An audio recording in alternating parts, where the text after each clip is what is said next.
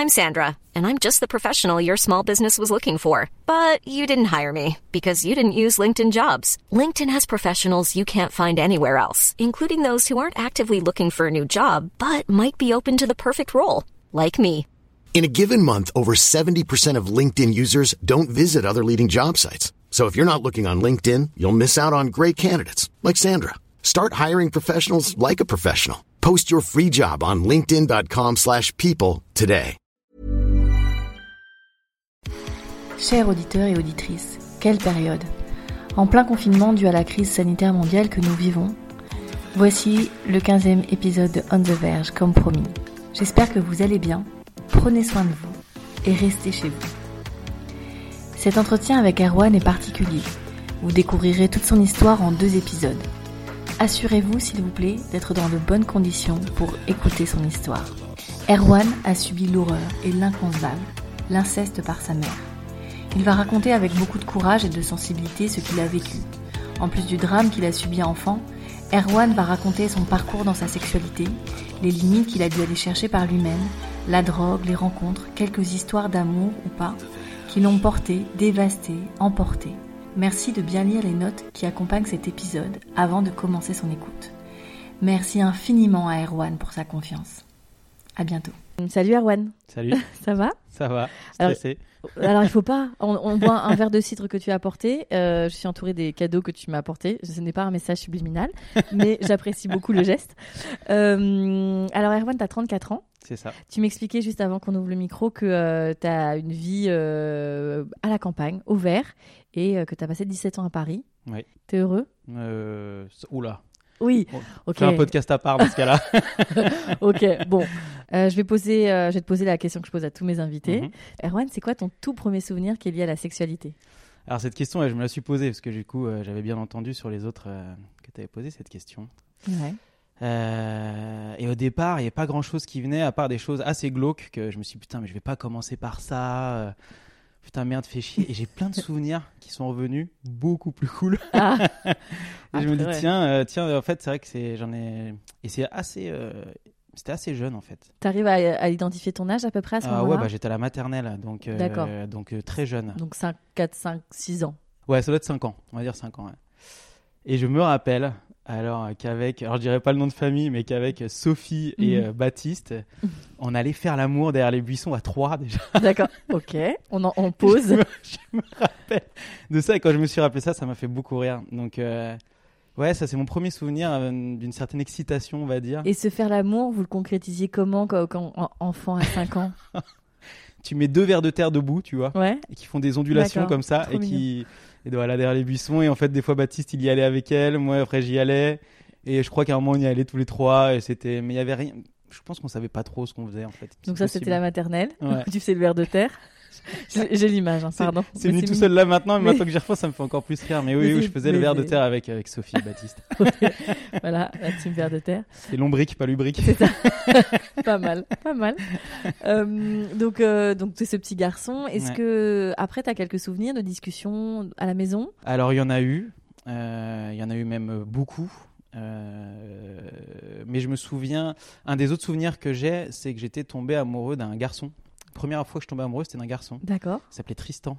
Ok. Je devais avoir 6 ans, j'étais au judo. J'étais fou amoureux de lui. Moi, encore aujourd'hui, je peux le dire, je le trouvais magnifique en fait. Mais Mhm. euh, je sais plus quelle gueule il avait, mais j'ai encore cette impression que j'ai euh, j'ai en moi, quoi, de, de- cette impression que j'avais en moi quand j'étais petit. Et la chance que j'ai eue à ce moment-là, ma mère a fait beaucoup de conneries, on va la revenir derrière, mais en Mhm. tout cas, il y en a une qu'elle a pas fait.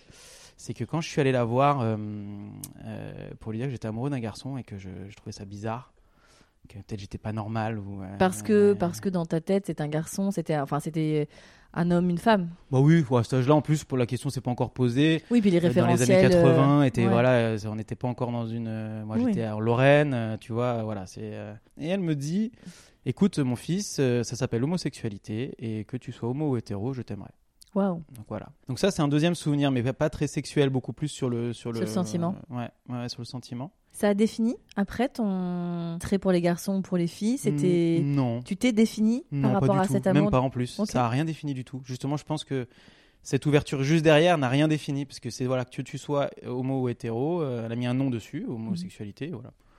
Donc non je pense pas que c'est hum, c'est défini quoi que ce soit après, il y a d'autres souvenirs. Je vais, en fait, je vais enchaîner sur les souvenirs, on va dire, de, de qui m'appartiennent en tant que petit garçon. Mhm. Puis je vais en dire d'autres après qui, qui appartiennent en tant que d'autres choses moins cool, on va dire. Euh, et après, je pense qu'il n'y a rien eu réellement. Et il y a eu la préadolescence et, euh, et mon meilleur pote. Et on était tous les deux bien portés sur le cul, en fait. euh, Début, début de collège? Mm, Ouais, 11-12 ans, on va dire un truc Donc comme début de ça. puberté, Ouais, ouais, ouais. Et on sentait, voilà, ça commence à, à monter. À bien monter, ouais. Tu fais un geste genre ouais. Ouais, non, mais vraiment, c'est à l'intérieur, tu vois, il y a un truc qui monte qui est, voilà, déjà très. euh, Et moi, la sexualité était déjà très présente quand même dans toute mon enfance, euh, de par euh, plein de pensées, plein de. Ça, ça, c'est quelque chose que tu arrivé à hum, projeter, à comprendre. Est-ce que justement, c'est, on va, je mets des guillemets, mais ces pulsions, arrivé à hum, en parler ou ça restait ton jardin secret? Bah, le problème, non, c'est que là, c'est là où tout le truc le plus. Le plus là, ça en attaque le dur, là. C'est qu'en fait, moi, j'étais. J'ai vécu une relation incestuelle avec ma mère, en fait. Ma mère était incestueuse avec moi. Euh, donc, j'ai eu de la sexualité beaucoup plus jeune, en fait. Mais elle était pas. Elle m'appartient pas quelque part dans le sens où je l'ai pas choisie, celle-là. Euh, Alors, pour, pour être précis, est-ce ouais. que c'est une relation incestuelle ou incestueuse? La différence se situe dans l'acte qui est incestueux. Eh oui, alors là, là c'est toute la question de, Ouais. de la femme sur le petit garçon. Donc du ça. coup, à quel moment on passe de l'incestueux à l'incestueux? C'est quelque chose que tu, pardon, hein, je te coupe, mais Ouais. pour être précis, est-ce que c'est quelque chose que tu as défini ou que tu, euh, as, tu as été aidé pour le définir par des professionnels de la santé? Alors en gros, euh, ça- il y a eu plein d'allers-retours. C'est-à-dire qu'en fait, j'ai toujours été au courant. C'est pas quelque chose qui a disparu de ma mémoire, etc. J'ai grandi avec, ce- avec ça. Oui, c'est pas un traumatisme que tu as enfoui qui a Euh, ressurgi. Pas du tout. Non, non, non, non. Euh, après, moi, je suis en thérapie depuis 6 ans, donc euh, c'est quelque chose donc, qui a été un énorme sujet. Et qui qui commence à s'éloigner de plus en plus puisqu'il commence à être bien réglé. Quoi, bien réglé en tout cas, les, les choses ont bien avancé. et- Donc après, ça a été est-ce que j'ai rêvé? Est-ce que j'ai halluciné? Est-ce que. Voilà. Après, c'est pour, pour aller là-dessus, c'est-à-dire qu'en fait, euh, euh, quand j'avais 12 ans et demi, je suis allé habiter avec ma mère. Euh, Parce que j'habitais pas avec elle à ce moment-là. J'habitais chez mon père. Ils ont jamais été ensemble, donc j'ai toujours été entre chez- soit chez l'un, soit chez l'autre. Même petit, tout petit Ouais, ouais, ils sont, ils sont séparés euh, avant ma naissance, quoi. Donc euh, voilà. D'accord. Euh, comment dire, il y a vers là, voilà, je vais habiter chez elle et on s'engueule tout le temps en fait. Tout le temps, tout le temps. En le pleine temps, tout le temps. Ouais, plus. je suis en pleine adolescence. Après, ma mère est particulière. Elle est, euh, quoi, moi, je lui parle plus depuis euh, 15 ans maintenant. Ça peut se comprendre aussi. Euh, c'est c'est quelqu'un qui, qui est vraiment pas quelqu'un de bienveillant. J'ai pas vécu que ça comme, euh, comme abus, on va dire. Il y a eu des abus psychologiques. C'est une relation euh, très toxique en tout cas. Ouais, ouais, clairement, euh, franchement, j'ai pris. Et pourtant, ça avait l'air génial, hein, puisqu'en fait, j'avais accès à des choses. Moi, je faisais la teuf avec elle. J'allais en boîte de nuit, j'avais 8 ans. euh, j'ai vu de la drogue, j'ai vu. Euh, Voilà, Ouais. moi, j'ai souvenir d'être sur les épaules d'un énorme gay dans une boîte à Strasbourg euh, quand j'avais 8 ans, tu vois. Voilà, c'est le de Waouh. truc que je trouvais génial quand j'étais enfant, mais qu'un enfant devrait jamais vivre, en fait. Donc, euh, Ta, ta mère avait, euh, j'imagine, hein, euh, je vais pas faire de poncif, Ouais. mais elle-même, je pense, un, un vrai sujet psy à gérer. Ah oui, oui, moi, moi c'est une famille ravagée de ce côté-là par l'inceste. Mhm. Euh, ils sont tous. euh, Elle-même avait euh, subi des. Je pense, on n'en a jamais parlé directement, mais j'en suis, j'en suis grandement persuadé. Ma tante, sa sœur, oui, elle, c'est clair. Donc Ouais. voilà, on est sur une mise en abîme de la violence familiale de génération en génération, je pense. Mhm. Donc ouais, ouais, il y a, y, a y a du lourd quoi derrière, quoi. C'est-à-dire que voilà, ça, ça, ça envoie du, ça envoie bien quoi. Et et en fait, moi, à l'âge de 12 ans, 12, 13 ans, donc on commence à s'embrouiller, puis je, me- je, me- je vois de toute façon que ce qui s'est passé entre nous n'était pas normal, ça faisait un moment que je me- je m'en doutais. Et un jour, je, vais- je m'arrête, je vais la voir et je lui fais écoute, voilà, ce qui s'est, ce que, ce que- pourquoi on s'embrouille tout le temps, c'est pour ce qui s'est passé quand j'étais enfant. Je lui en parle comme si j'étais sûr que pour elle, c'était, euh, voilà, c'est arrivé, acté, et puis oui. qu'elle le savait, mais qu'on n'en parlait pas, quoi. Là, je me fais insulter de tous les noms. euh, j'ai rêvé, j'ai halluciné, j'ai machin. En même temps, tu la mets euh, en face de l'horreur. Hein. ah Ouais, ouais. Bah, moi, pour moi, en fait, mais moi, j'avais vécu avec ça. Il y avait un truc qui. C'était pas l'horreur pour moi. Tu vois, il n'y avait pas encore le mot d'inceste, il n'y avait pas encore le mot. Il y avait. Voilà, ça s'est passé. Tu savais que c'était pas normal? Je savais que c'était pas normal. J'ai commencé à kiffer les filles. Tu vois, j'avais 13 ans, 14 ans. Donc, il y avait un truc qui avait. Voilà. Et, euh, et en fait, je lui en avais parlé parce que je me suis dit, la seule chose qui va me sortir de ça, là, je sens que ça monte et que ça va partir en couille, c'est que je, la- je lui- je lui pardonne, en fait. Donc, j'arrive à 13 piges en disant, écoute, je, t'ex- je, je te pardonne, mais tout ça, voilà, faut qu'on en discute, quoi. Et là, euh, le nid, quoi, total, quoi. Ça a dû être euh, tout aussi dur. Ah bah, je crois que c'est ce que je lui en veux plus pour ça que le fait que, Que l'acte. l'inceste, ouais, je crois. Ouais, ouais. Ouais, je crois que j'en veux plus pour ça que pour le. Ah, surtout qu'à 13 ans, tu fais quand même preuve d'une maturité qui est assez. Euh, Enfin, pour un, pour un ado de 13 ans, c'est déjà très fort quand même d'être capable de, tu vois, de dire à sa mère euh, T'as fait euh, enfin l'horreur. Ouais. Je suis ok pour avancer parce que j'ai conscience que c'est comme ça que ma soupape, Ouais. elle va, sinon je vais éclater. Et, et elle, en tant qu'adulte, elle n'est pas capable d'assumer ça. Ah ouais, moi ça a été ça a été très dur. Puis après, donc du coup, persuadé que j'ai rêvé. Parce Oui. que tout est un peu en rêve en plus dans ma tête. C'est-à-dire que c'était un enfant, donc C'est un- euh, voilà. bah, c'est un- Après, c'est aussi une, une façon de se protéger. Enfin, tu ouais, en de- plus, voilà, il y a ça. Puis ça se trouve, j'en ai rêvé aussi. Parce que du coup, Bien sûr, comme le, c'est désir était, passé à l'acte sur certaines choses, il y a des rêves, je devais en rêver. L'inceste, c'est le tabou euh, dans toutes les civilisations. Ah bah, Le monde animal, enfin, c'est quand même- Ah ouais, ouais, on est sur du. Là, on est sur du freudien total. Là, on peut y aller à fond. et là. du coup, mais euh, ce qu'il y a, c'est que ça a duré jusqu'à l'âge de 11 ans. Il y a des choses dont je me rappelle vraiment après, mais qui sont revenues en fait, où elle me laissait dormir, où elle me laissait dormir avec, Mhm. euh, nue jusqu'à 11 ans, je crois, en fait, faire des siestes. Et je me souviens me frotter à elle et qu'elle, bah, bien sûr qu'elle dormait pas. Quoi, il y a un moment, tu peux pas, de toute façon, dormir nu avec ton gamin à 11 ans. euh, Mhm. Voilà, donc voilà, il y a un truc qui se, qui se, je sais pas comment ça s'est arrêté. Je, j'ai pas de. Est-ce que tu penses que le fait que tu aies été chez ton père avant, c'est une façon que lui avait de te protéger? Pas du tout. Mon père euh, se doutait de rien, je pense. D'accord. Euh, il l'a su plus tard. Euh, ça a été entendu, ça n'a pas été du côté de mon père, ça a été quoi Aujourd'hui, c'est un sujet un peu avec lui parce qu'il. Mais Euh, moi, je pense qu'il y a de la colère contre lui qui remonte déjà, de ne pas m'avoir protégé. de pas l'avoir euh, Ouais. vu, Ouais. compris. Moi, j'étais un enfant très éteux, quoi. Très, il y a un truc, ça se voyait qui allait pas, mais lui, il a pas vu que c'était ça qui pouvait ne pas aller. En fait, quand je rentrais à la, ma mère était manipulatrice, elle essayait de détruire la, fa- la fa- vie de famille du côté de mon père qu'il avait reconstruit, etc. Enfin, Oui, la toxicité, elle est Ah sur là tous on les est sur plans, du hein. là c'est on est plus sur la sexualité donc ça je vais passer dessus mais voilà il y a quelque chose qui va Bien sur sûr. euh, sur du lourd donc qui cachait un peu tout ça qui pouvait venir de voilà donc euh, Oui, après, c'est difficile aussi pour un parent euh, d'imaginer que l'autre soit capable de ces horreurs-là. Il y a, alors, t- ton cas est assez, euh, enfin, je vais pas dire rare parce que j'ai pas de stats, mais ouais, ouais. souvent l'inceste est commis par la figure bien paternelle et, euh, et c'est vrai que parfois les, les, les, les, les- mères se, se, se tombent des nues parce qu'elles pensent pas Ouais. une seconde que, que, que leur mari ou le, le père de leurs enfants est capable de cette horreur-là. Mais après ils se connaissaient très peu quand elle est tombée enceinte elle Mhm. avait 18 ans lui il en Ah avait oui. 26 euh, tu vois puis moi je vois quoi quand j'avais des enfin moi Elle n'a pas eu de consci- conscience de sa maternité, lui a pas donné pris, enfin, il n'y a pas eu de prise de conscience de sa maternité? je sais c'est-à-dire? Elle a, elle l'a pas, parce que tu sais, il y a, il y a un, un- un moment en fait euh, après euh, l'accouchement généralement, et puis le travail hormonal aussi qui se fait pendant la, la- la grossesse, c'est ce qu'on appelle la matrescence, qui est en Mm. fait un peu euh, en, en relation avec l'adolescence, c'est-à-dire que hormonalement il se passe un vrai truc, et, et c'est observé de plus en plus d'ailleurs, c'est constaté par les professionnels de la santé, c'est que hum, tu, tu- tu vas développer des hormones et même des, des facultés du cerveau qui vont te donner bah, la protection de l'enfant, la réassurance. Enfin, hmm. tu changes un peu ta personnalité dans la matrescence où euh, bah, une nana euh, qui fait beaucoup la teuf, etc., va devenir, Ouais, euh, tu vois, sage. Ouais, mais il faut voir la définition de quelle est la définition de l'amour pour la personne. C'est-à-dire que si l'amour est passé par la maltraitance, Mais bien ça sûr, va c'est- venir renforcer ces, ces choses-là, je pense. Tout est le débat de ça, de comme tu dis, la mise en Bah, abîme, le, la reproduction. Voilà, elle a fait quand même moins que ce qu'elle a vécu, donc elle a quand même euh, arrêté un petit peu le truc. Et puis moi, j'ai décidé que ce serait, je serais le maillon euh, final, quoi. Voilà, Mm. ça c'est quelque chose qui est très clair pour moi. Et, euh, et c'est un, but depuis, depuis ma, ma- ma jeune adolescence, quoi. C'est-à-dire que j'ai décidé ce jour-là, en pardonnant à ma mère, euh, que ce serait la fin. Donc quand elle te dit euh, que c'est tout ce que tu racontes, c'est ça n'a pas existé, Ouais. toi tu es en pleine adolescence, donc ça doit vriller. Qu'est-ce qui se passe dans ton cerveau? Pas tant que ça. euh, pour pareil, je pense à un autre choc. Donc il y a un truc qui se passe pas vraiment. Tu vois quoi Il y a quelque chose qui se passe, mais qui est- que, que je vis encore aujourd'hui, on va dire, mais Mhm. qui. Je pense que j'acquiesce sur le côté. euh, Elle est tellement violente, ma mère, au niveau de, de même ses paroles, etc. Elle va quoi Elle a, elle a ce truc qui est euh, qui, qui, qui tape là où ça fait mal. euh, que je pense que je lâche l'affaire comme d'hab. Quoi, Je, lâche, je lâche un truc et puis je continue dans mon coin, quoi. Et euh, mais c'est un moment très compliqué pour moi l'adolescence. Moi, je suis pas du tout aimé à l'école. Je suis un enfant vraiment différent. J'ai vécu des choses que aucun quoi. C'est- Ouais. J'étais en rave, j'avais 11 ans. euh, quoi, tu vois, j'étais j'étais Oui. euh, de, de, de, de- de- Mon beau-père voulait m'emmener en Technival, je devais avoir 11 ans aussi. Heureusement, ma mère a dit non au dernier moment. Heureusement, elle a dit non, non. Et ils ont dit non au dernier moment, mais voilà. Lui il était cocaïnomane. euh, moi, j'ai voilà, j'ai vécu des choses. alors, c'était incroyable à raconter, mais j'étais pas comme un enfant, quoi.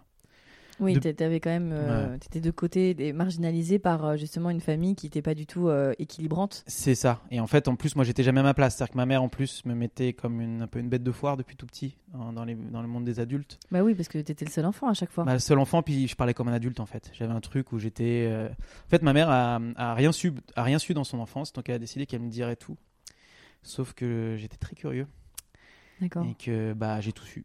Donc chaque question avait une réponse. Chaque question a une réponse et on passait des heures, un peu, tu vois, là, comme ça, là, tu vois, sur, je me rappelle, à Stras- quand elle habitait à Strasbourg, des après-midi entières euh, sur le canapé euh, à euh, discuter de la vie, de la philosophie, de machin. J'avais 8 ans. là, Mais avec vois. des mots d'adulte, Mais avec des mots d'adulte. Elle me disait tout, sans filtre. aucun filtre.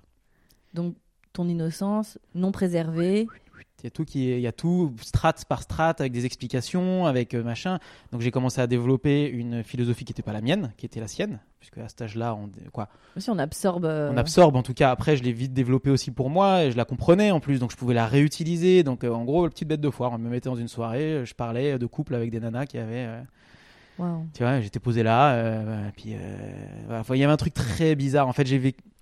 Ça, ça va conditionner beaucoup de choses sur la suite de l'histoire. En fait, c'est que j'ai vécu des sensations extrêmes en tant qu'enfant, euh, qui sont toutes celles-là, de toute puissance.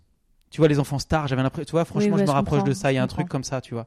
Quand j'entends parler des fois des histoires comme ça, je me sens très similaire à ça, même si, de toute façon, pour un enfant, que le microcosme, ça soit une, une pièce ou Oui, un une- pays, ça revient au même, le truc est. Oui, Et l'attention tant est que, ça- sur lui. tant que c'est l'entourage qui, qui le voit comme ça, il y, a, donc il y avait un côté un peu comme ça. Et, euh, et puis par la sexualité, c'est-à-dire qu'en fait, euh, bah, j'ai eu accès à quelque chose que j'aurais jamais dû avoir accès, c'est-à-dire qu'à un moment, il y a un stop à ça, au complexe de Deep. Le Deep vient, le gamin euh, essaye, il y a un stop, et toute cette excitation, il la garde pour lui, puis il se construit avec. Avec cette et- frustration qui va. avec ses frustrations et ses machins qui vont se libérer peut-être ou pas à l'adolescence ou plus tard ou euh, voilà Mm. chacun sa vie mais et moi non non moi il n'y a pas eu de non en fait donc euh, donc en fait je suis aussi quelque part elle me disait que c'était moi qui étais responsable puisque c'est moi qui étais Oh désirant etc enfin bon tu, tu bien ce que tu disais ça va tu vas pas être trop mal à l'aise là, c'est moi qui aurais dû poser la Ah, question non, euh, non, t'as des sujets que tu veux pas que ouais Non, non, mais en fait, ça, en fait, ça me, je, je couperais ça, mais ça me met en colère. ouais, ouais, ça je me comprends, tu bah, peux pas, ça- enfin, c'est natu- bah, parce que ta truc, réaction est naturelle tu hein. c'est vraiment comment tu peux faire ça. Ouais. Comme, enfin, ouais. Pardon. Ouais, ouais, non, mais t'as, mais, mais bah non, mais sois pas, Ah. t'excuses pas parce que déjà, premièrement, euh, ce genre de réaction, que tu la coupes ou pas, elle est importante pour moi Mm. parce que ça vient mettre dans la réalité des choses. Euh, par exemple, moi, je, je- donc, je fais une thérapie depuis 7 ans, je fais un groupe de thérapie, euh, de thérapie aussi une fois par mois. J'ai trouvé la thérapeute, quoi. J'ai trouvé ma thérapeute, c'est le D'accord. maître. C'est Ok. the cool. thérapeute de ouf. Chance de quoi? La chance, non, je l'ai cherché. hein. Et voilà, c'est les choses que j'ai pu raconter devant d'autres personnes et les retours qui ont été eu à vomir, des gens qui ont envie de vomir. Et moi, Ah. ça me fait du bien d'entendre ça parce qu'en fait, ça vient replacer les choses où elles devraient être. Mm. Parce que moi, même encore aujourd'hui, à 34 ans, il y, a des- il y a des choses, je sais pas où me placer, je sais pas Oui, qu'est-ce ton qui est. curseur, il est complètement. euh, Puis surtout, c'est quelque chose dont je parle très facilement depuis toujours. Tu vois, là, je suis assez à l'aise pour en parler. Ouais, c'est vrai. Et euh, parce que, en fait, moi, mon, mon- ma sortie pendant un moment, c'était bonjour, je m'appelle Erwan, je me suis violé par ma mère quand j'étais petit, quoi. Tu vois, je faisais pas ça, mais je le disais très facilement en soirée. Euh, ce qui m'a valu beaucoup de, de gens qui sont venus se confier à moi. Donc, voir l'étendue des dégâts au niveau de l'inceste et, de, et du viol sur les enfants, en fait, quoi. Parce qu'il n'y a pas que l'inceste, il y a aussi la pédophilie, etc. Bien sûr. Donc, euh, de voir l'étendue qui existe autour de nous. Et est-ce que, alors, avec des pincettes, hein, mais Ouais. est-ce que c'est quelque chose qui t'a. hum, Alors, le, le mot n'est peut-être pas le bon, mais rassuré de savoir que tu n'étais pas seul Ouais. dans cette douleur? Non, pas à ce moment-là. À ce moment-là, euh, ce qui me faisait du bien, c'était d'aider ceux qui avaient, en avaient besoin à ce moment-là, en fait. C'était de prendre une, une- une place de quelqu'un qui pouvait, euh, bah, de par du travail que je faisais déjà depuis que j'avais l'âge de 13 ans, tu vois, euh, Mhm. sur moi-même par rapport à ça. Il a débuté à ce moment-là. Je suis encore dedans. De toute façon, ce sera jusqu'à ma mort. hein, donc Je pense voilà. ouais. Mais, euh, mais c'est voilà, ça, a une place, ça avait une place centrale aussi dans ma vie au niveau de mes remises en question. Quoi. Et je me souviens euh, d'une, d'une petite nénette, euh, je devais avoir 18 ans, un truc comme ça. Et on, on fait, on est euh, chez un pote en Bretagne, et puis on est bourré, et puis je raconte ça, et puis elle, elle part, euh, elle revient pas, on est chez elle en plus. Et il y a une de ses amies qui vient me voir, elle fait Erwan, euh, je sais plus comment elle s'appelle, machin, elle est partie, elle veut parler qu'à toi. Et là j'y vais, elle était en pleurs pas possible. Et en fait, euh, son frère l'avait violée pendant 4 ans quand elle était petite, etc. Qu'elle me raconte tout ça, machin et tout. Et là, je lui dis écoute, je vais pas te mentir, hein, tu vas en chier. Voilà, ça s'arrangera. Elle me raconte qu'elle dort avec des somnifères, que c'est son médecin qui lui donne, qui machin, nanana. Et je me rappelle ce jour-là, je- en fait, j'arrive, alors avec comme un gamin de 18 ans, mais moi j'y vais un peu cash et je lui fais écoute, de toute façon, tu vas en chier. Il n'y a aucune solution pour que ça aille bien. C'est pas possible. Si tu vas vivre avec ça toute ta vie, par contre, il y a moyen de vivre avec. C'est possible. Moi, je suis, encore, je suis en train d'essayer de le faire et tout. Par contre, les somnifères, arrête. Change de médecin, machin et tout. Le dis à ta famille, tu le dis pas à ta famille, tu fais ce que tu veux, mais Et puis ça se passe, j'y vais vraiment cash. Hein, je, suis capable d'avoir des grands moments de, de verve, surtout bourré, donc vais. euh, Je pense que voilà, c'est théâtral. Et euh, je crois que c'est un an après, j'ai reçu une lettre d'elle en fait, qui me dit qu'elle avait arrêté les médocs, qu'elle avait changé de médecin, qu'elle avait machin, que nanana, nanana. Et ça, je me rappelle, ça m'avait fait ça, ça m'avait fait du bien en fait. Il y avait une satisfaction d'avoir aidé quelqu'un? Ouais, ouais, ouais. De, de, de me dire que. Voilà, le pas tout seul, quelque part, euh, il arrive pas là-dedans. Il arrive plus dans ce que tu fais toi comme podcast et de, de pouvoir entendre d'autres hommes parler de toutes sortes de choses. Mhm. Parce que finalement, les, les- les conséquences sur ma sexualité aujourd'hui, elles sont multiples. Bah, J'imagine que c'est une déflagration pour toi. Parce que au début, tu sais pas où te positionner. Et comme tu dis, t'as pas dealé avec euh, la frustration, le deep. Tu savais des choses à 8 ans que tu dois découvrir par toi-même. Ouais, et puis je mentais Euh, énormément. Je racontais que j'avais déjà fait l'amour quand j'avais 11 ans parce qu'il fallait bien que je puisse l'extérioriser, tu vois. Bien sûr. Donc personne ne me croyait, machin et tout. Puis même le, ra- le rapport à la, à la femme, il doit être complètement euh, fucked up par rapport à ce que tu dois ressentir. Enfin, tu, tu dois- même si on parle pas d'une norme, mais il y a quand même une réalité à 11, 12, 13, 14, 15 ans. Il y a, enfin, tu vois, c'est pas les mêmes genres de filles qui vont. Puisque tu te définis comme hétéro. Ouais, ouais, c'est ça. Donc ouais. euh, tu tu ne sais pas euh, enfin voilà tu, tu découvres alors que toi tu savais déjà tellement de choses sur le sur la femme sur euh, Bah, moi, ce qui m'a, ce qui a, qui- c'est le, le- pour moi, le- ce qui a su que je savais que c'était pas un rêve. Et dès le départ, en fait, quand elle me l'a dit, que, bon, quand elle me fait croire que c'était un rêve et tout, c'est que je que- savais quelle odeur avait le sexe d'une femme. ah ouais. Et ça, ça s'invente pas. Et je lui ai dit, hein, quand elle me l'a dit. hein. Je lui ai dit. Après, elle m'a sorti plein d'excuses, que c'était possible de sentir les culottes et les machins, mais c'est pas les culottes que j'ai senti. Quoi. J'avais une odeur, en fait, qui était très. Voilà. Ouais, je sais, elle est elle est un peu hardcore, celle-là, mais, euh, mais voilà. Donc, du coup, c'est. C'est. euh, voilà, ça, ça, c'est vraiment. Et puis. Voilà, j'ai grandi avec ça, avec une conscience de ce qui s'était passé. C'est-à-dire qu'il n'y a pas un seul moment où il n'y a pas eu euh, ça en filigrane, soit, soit quelque part euh, avec le désir de le faire. Bon, il n'y a jamais eu pénétration. Donc ça, Mhm. c'est au moins le truc qui, qui, qui sauve un peu le, le, le, le- le bateau, on va dire. C'est qu'au Mhm. moins, c'est pas allé jusque-là. Euh, mais voilà, ça suit, puis après, ça passe, ça passe pas par un oubli, quoi. Ça passe par, bah, mais attends, mais là, moi, je commence à désirer d'autres personnes, euh, et puis, euh, mais oui, mais attends, mais il y a un truc qui va pas, en fait, il y a eu aucun adulte euh, qui aurait pu t'aider dans cette situation À ce moment-là, euh, je sais pas qui pouvait savoir. Je sais, parce vu- que tout ce que tu racontes Ouais. c'est ça relève du pénal. Ah, totalement, ouais, ouais, on est bien très grave enfin. tout à fait, on est bien ne- ne- donc les adultes qui étaient autour de toi ne pas aider un enfant en danger parce que là on parle de danger de violence d'inceste de- enfin c'est horrible quoi. Il n'y a pas un adulte qui aurait pu t'aider Ah bah pour avoir fait beaucoup la teuf, pour avoir beaucoup été dans des milieux où on se défonce la gueule et pour y être passé pendant quelques années, euh, quand moi je voyais un enfant en soirée, je peux dire que ça me faisait pas marrer quoi. Bah, c'est ça en fait c'est ce que Ah tous bah, ces gens-là pour moi. Ah oui, ils sont euh, ne rien faire c'est décider de ne pas On le est faire Tout à fait d'accord. On sait que c'est pas normal de voir un enfant dans ces situations-là. Puis même les discours que tu- que tu avais à 8 ans à en petit singe savant. Voilà, on est tout à fait d'accord. c'est quand même euh, Ouais, ça écoute, révèle quand même euh, Chacun. Je suis tout à fait d'accord avec toi. hein. J'ai pas de, j'ai pas de, j'ai rien à dire là-dessus. C'est-à-dire que oui. chacun ils ont chacun géré leur truc comme ils voulaient Euh, moi j'ai vu je vois hein, j'analyse hein, les gens qui font ça aussi en soirée quand j'étais plus adulte pour voir ce qui se passe bah je pense que c'est plus un manque de courage tout simplement on est, faut Mhm. être très clair c'est que plutôt qu'aller mettre le nez dans quelque chose qui pourrait avoir des, des conséquences où il faudrait assumer bah autant Ok. pas voir quoi voilà je pense que comme et ça ça régit quand même je pense une grande partie de nos relations sociales euh, et des problèmes sociaux complètement euh, le- la condition des femmes euh, dans la rue à Paris, etc. Tout ça, c'est surtout lié à une, à, comment dire, à faire l'autruche. Donc, ah euh, oui c'est les œillères que tu te mets mais exactement. Donc on est sur le même type là de. de- Pa- Parce que t'en as des, des faits divers euh, dramatiques, mais on parle de, de, tu vois, de gens qui sont isolés dans des campagnes Ouais, qu'on voit sûr, pas. Là, on parle quand même de de- d'un enfant qui est entouré, qui voit des gens, qui est en interaction sociale. Mais j'avais donc- l'air. Moi, je pense que j'avais l'air d'aller très bien aussi. Oui, mais- non, mais on s'entend. Hein, mais c'est-à-dire mais- qu'il y a plein de gens, je pense qu'ils ils ont pas cette réflexion. Ils ont pas ce truc. Tu vois, je pense qu'il y en a plein, ils ont pas ça. Après, faut pas, faut pas, faut pas. Tu vois, moi, quand j'avais 8 ans, tous ces gens-là avaient 26 ans. hein. Oui, mais Non, je peux mais- pas les... enfin, je n'arriverai mais pas à excuser. moi non plus. Non non non, je dis non je donne oh alors Même un- excuse, tu vois. t'imagines bien, en plus, on va pas je vais pas commencer à les excuser, c'est le mais dernier je, truc. je, C'est qu'il y a des raisons en fait. Puis de toute façon, en fait, c'est un peu le cadet de mes soucis quelque part, hein, puisque de toute façon, ça change pas grand-chose là maintenant. Oui, mais euh, fait cette que- main tendue, t'aurais peut-être. euh, Ah bah totalement, bien sûr. Pff, et encore, ma mère avait tellement un pouvoir sur moi que j'aurais envoyé chier les gens, je pense. C'était mon dieu quoi. C'était euh, Elle Oui. s'était mis une place de. de... Après, t'as un- t'as des assistantes sociales. Enfin, tu vois, t'as des, des autorités qui Ah, après pu- que les gens puissent après la dénoncer quelque chose qui Mais se bien passe, bien entendu, ça on est bien d'accord, oui, oui, bien sûr. Oui, oui, bah écoute, c'est pas fait en tout cas. Donc voilà, on est là, c'est que ça n'a pas été fait. Et que, effectivement, en tout cas, moi, c'est pas des choses que je laisserai passer. On est bien, on est bien Mm. d'accord, mais. euh, Ouais, ouais, je. je... J'ai pas de réponse là-dessus concrète de pourquoi les gens le font pas. hein. Pourtant, le gars du monde qui m'a vu, hein, ça c'est clair et net. hein.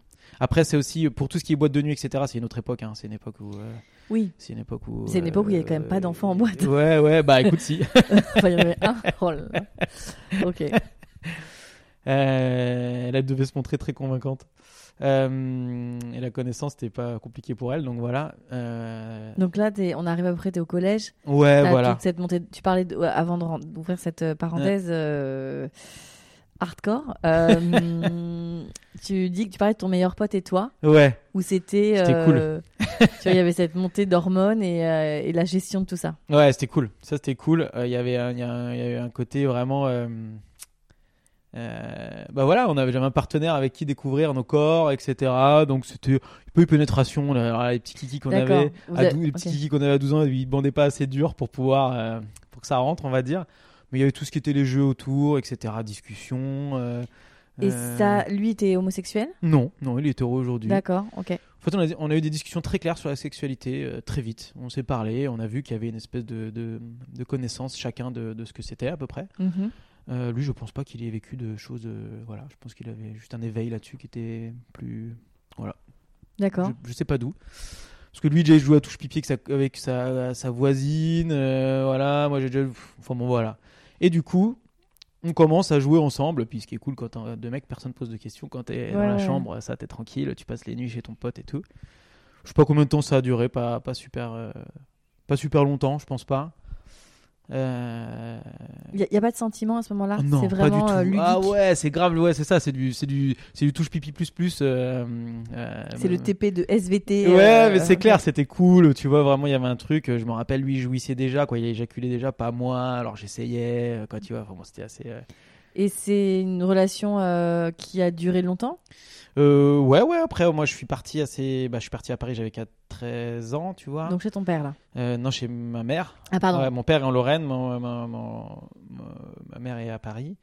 Euh, on reste en contact toute mon adolescence jusqu'au début de la, la- jusqu'au début de la, la- l'adulte quoi non parce que l'adulte fin de l'adolescence plutôt parce que 18 ans on va dire.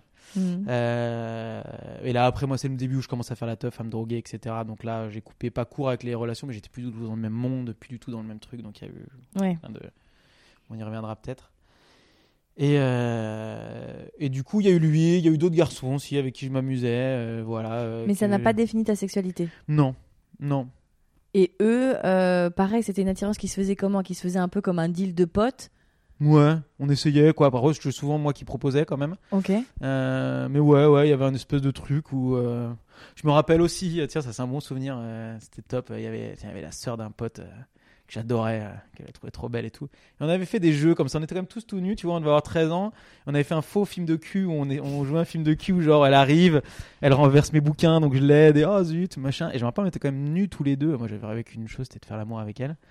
Et euh, il y avait juste un drap entre nous deux, tu vois. Mais genre, son frère était, nain. C'était une famille de tarés, je les adorais. Je passais mes week-ends chez eux, ils étaient tous fous. Plus, ils habitaient dans un manoir.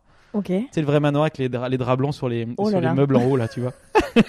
Ok, donc c'est une autre euh, galaxie, en fait. Ok. Et euh, ouais, on faisait vraiment les cons, quoi. Il y avait un truc où ils étaient, pareil, c'était un peu, voilà, un peu starbé dans cette famille. Et voilà, il y avait, il y avait, il y a eu ce moment-là aussi. Il n'y avait pas euh, de sentiment de transgresser un truc, etc. Bah, lui, il n'était pas actif avec sa sœur du tout. hein. C'était vraiment, il n'était pas, il avait rien, bien sûr. hein. Là, on en reste sur un truc. Bah, transgressif, non, parce que elle avait deux ans de plus que moi. euh, Il y avait rien de, voilà. Y mais avait vous, avez- vous aviez pas l'impression de faire une bêtise ou d'aller d'être un peu. un peu. euh, Ouais. bah, De toute façon, à cet âge-là, dès que tu fais un truc un peu, euh, Mm. euh, c'est ce qui est cool aussi à cet âge-là, c'est que Ouais, tu ouais. t'as toujours un peu l'impression de faire une bêtise quelque part. Mhm. Mais euh, euh, après, le, le, le, le thème de la transgression, il est, impo- il, est il est important dans mon histoire. Donc de toute façon, il est, il est aussi en filigrane sur beaucoup de Mm. choses. C'est pour ça que je te pose ces questions Ouais. parce que effectivement avec les les non limites que tu as eu Ouais. et les pas les jalons qui existent autour Ouais, de toi, c'est justement euh, euh, tout être a besoin de transgresser. Mhm. Donc euh, jusqu'où toi tu as pu aller Ah bah, ah bah oui. Voilà, on va y venir. Il y a quelques années Oh après, euh, on a passé le plus hardcore. Vraiment, là, sur le, sur le côté hardcore, c'est bon. C'est qu'en fait, les limites, je me les suis mis moi. J'ai ça. compris à 13 ans qu'il y a un truc qui, qui allait pas. Mais. Mais qu'à ce niveau-là, ils ont, elles ont été posées. Hmm. Et, euh, et à partir de cet âge-là, j'ai moi décidé que ça allait être fini, ça. C'est-à-dire que je serais le dernier maillon. Euh, donc déjà à cet âge-là, je pense avoir une psy, je, je réfléchis à tout ça, comment est-ce que je pourrais m'en sortir. Je l'ai pas fait avant euh, mes 27 ans, hein, tu vois, donc c'est quand même Ouais, il y a 15 ans eu. plus tard. Mais, euh, mais, mais voilà, il y, a eu- il y a eu vraiment beaucoup de questionnements. Puis moi, j'ai dû remettre beaucoup d'autres choses en question aussi, puisqu'à ce moment-là, elle avait tellement détruit la relation que j'avais avec ma belle-mère qui était géniale. Putain, ma mère, elle a fait ça, ça, c'était chiant. J'avais une- J'aurais pu avoir une figure maternelle saine qui Mhm. était ma belle-mère. Elle l'a tellement démonté que, que je la prenais pour une conne. euh, Et du coup, euh, T'as pas pu lier? j'ai pas pu lier. En fait, on avait grave lié, mais ça s'est délié très vite. C'est au moment où je suis parti habiter avec ma mère. En fait, elle Mhm. a tout récupéré, quoi. Elle a fait en sorte de pouvoir que je revienne. Et euh, arrive l'âge de 14 ans. Mhm. Et euh, moi, il y avait une espèce d'urgence à me dépuceler, en fait. Parce qu'il fallait que je puisse prendre la main là-dessus. Bah, t'avais tellement en plus la, la théorie. Ouais, puis il le- fallait que ce soit mon truc. Ouais, que, Tu que tu le possèdes. Voilà, que c'est moi qui le fais. C'est, c'est. Euh, là, je, je dis avec le recul, hein, sur le moment, je pense que je le voyais pas comme ça, mais il y avait un truc. euh, Puis en plus, je mentais là-dessus. Je disais que j'avais déjà fait l'amour, alors que c'était pas vrai. Donc il y avait un truc, Oui, beaucoup oui. de pression derrière tout ça. Et euh, donc au collège, il y avait une nana qui a couché un peu avec tout le monde et tout. Et, et comme moi, je voulais pas coucher qu'une fois, je l'ai invité une semaine en vacances. Ok, ok. Bonne Ça, euh, strat. Tu vois, tu vois la stratégie. bien. Ça, je la coince une semaine et puis euh, voilà. Et euh, je m'excuse euh, auprès d'elle vraiment. J'ai vraiment fait le connard après derrière, mais bon, tout est lié aussi un peu à tout ça. C'est-à-dire Mhm. que. Alors, du coup, on- je l'invite chez mon père en vacances une semaine. Je faisais jamais de sieste, je faisais une sieste par, ce- par, par jour, là, bizarrement. Mhm. Et on a fait l'amour toute la semaine, non-stop, non-stop, non-stop. Euh, dont une fois avec mon meilleur pote aussi. Ok, déjà Donc, à euh, 14 ans. Ouais, 14 ans. donc, Co- euh, Comment ton père il voit ça? Il savait à peu près, Ouais. il se doutait, mais ça- on n'a pas trop parlé, quoi. Ouais, il m'a fait des petites allusions, genre. euh, Mais il est pas venu te voir avec une discussion. Non. euh, Non, il n'y a pas eu de discussion finalement, en fait. Avec... euh, Non, j'ai jamais eu de discussion avec les parents. euh, Bah, si, que ma mère, j'en avais, en fait, autour de ça. Mais voilà, Oui. voilà où ça a terminé, quoi, tu vois. Donc, euh, c'est plus. euh, Et du côté de mon père, euh, non, il n'y en a pas eu. Non, du tout. Non, non, on n'a pas parlé de ça. Oui, c'est vrai, ça, je m'étais jamais posé la question. Bon, ça m'a pas. dire sur les préservatifs, sur. euh, non, non, mais que- je le savais, euh, je sais. Ouais, ouais, non, mais quoi, ça, ça il pouvait pas le savoir que je savais, mais euh, non, peut, peut... je crois pas, non, non, non. Ok, donc alors tu fais l'amour avec cette jeune fille. Ouais. Et ouais. alors? Bah, c'était nul, forcément. mais vraiment, je pense, je pense que je sais même pas si je l'ai fait jouer une seule fois dans la semaine. Euh, Elle avait ton âge? Ouais, on avait le même âge. Très sexuelle comme fille, donc on y allait Mhm. à fond. Euh, Trois fois par jour, on n'arrêtait pas. euh, C'était comme un ouf, euh, voilà. Puis du coup, donc Il y a eu une marge de progression sur cette semaine-là quand même. T'as réussi au fur et à mesure, ça s'est quand même amélioré puisque. Je crois pas. Ah non Bah si, oui et non, mais franchement, non mais attends, non mais s'il te plaît quoi. C'est vraiment. euh, Quand je savais qu'il se passait quelque chose vers le clitoris, j'avais déjà vu des trucs. déjà pas mal. et Ouais, non mais oui, non mais bon, dis donc voilà, mais bon, Ouais, c'était je peux pas. pas dire des trucs glauques, mais Ouais, disons que je savais déjà à quoi ça ressemblait effectivement, on en a, tu vois. Donc, euh, mais mais du coup, mais là c'est marrant parce qu'à ce moment-là, dans ma vie, la sex- ce qui m'est arrivé dans mon enfance ne se mélange pas du tout à ma sexualité. d'accord. Il n'y a pas de montée d'idées, il n'y a pas de, de flash. il y a- Oui, c'est ce que j'allais te poser parce que c'est vrai que pour euh, euh, avoir discuté avec des, des femmes qui ont subi euh, justement des viols, Mhm.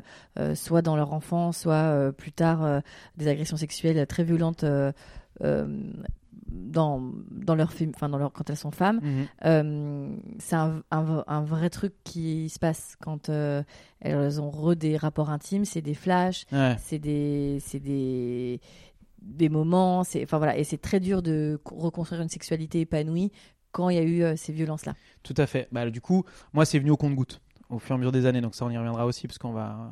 Euh, donc à ce moment-là, c'est très sectorisé. Il y a vraiment, j'y pense pas. Là, tu penses à cette jeune fille. Je pense à cette jeune fille. Je suis pas amoureux du tout. Il y a rien. Il y a rien entre nous à part juste le fait que. que- et ça t'arrive euh, à hum, parce qu'à 14 ans on- a encore enfin, on a envie de croire à l'amour et tout ça ça t'arrive à faire vraiment la part des choses?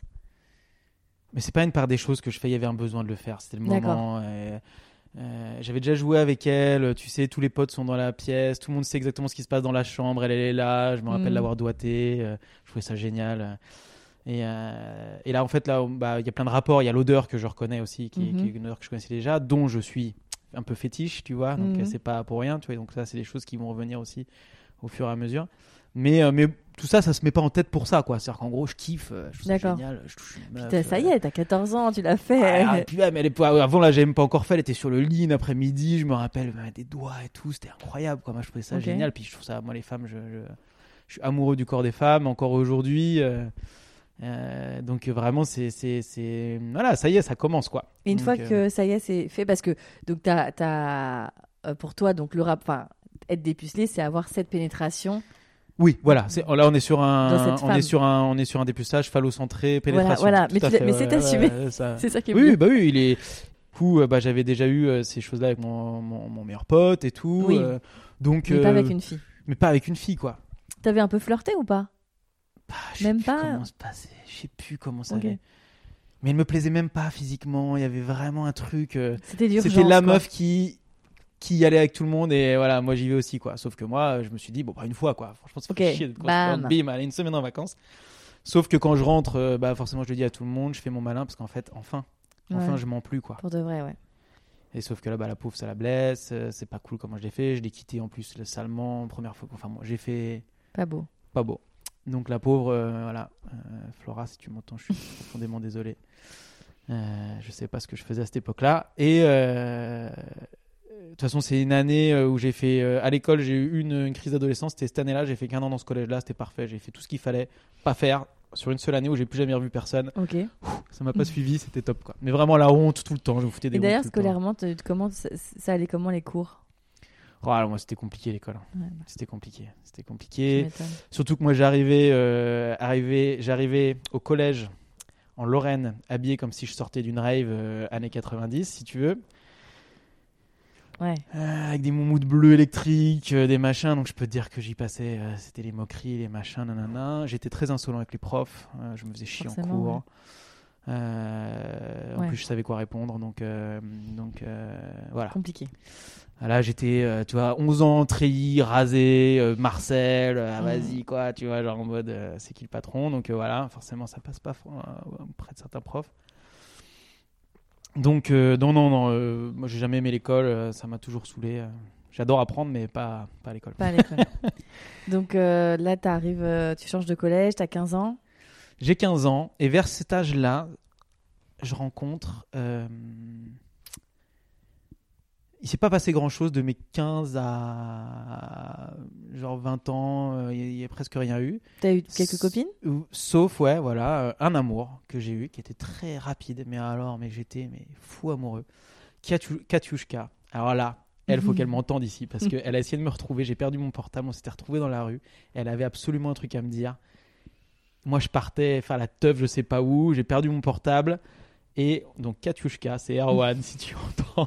tu appelles on, on the verge et tu demandes mon numéro. Ce serait magique. Parce qu'elle m'avait. Quoi, tu vas voir l'histoire. Quoi. Donc, je suis avec cette nana. Elle a 18 ans, moi j'ai 15 ans. Donc, euh, gros, gros écart d'âge à cet âge-là, Mhm, quand même. bien sûr. Moi, je suis quand même. euh, Et euh, elle était vierge.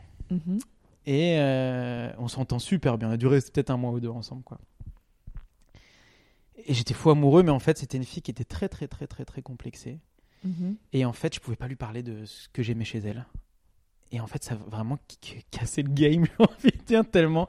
Au point où ça devenait tellement prenant son manque de confiance que ça a cassé le, le couple. en Votre fait, relation, ouais.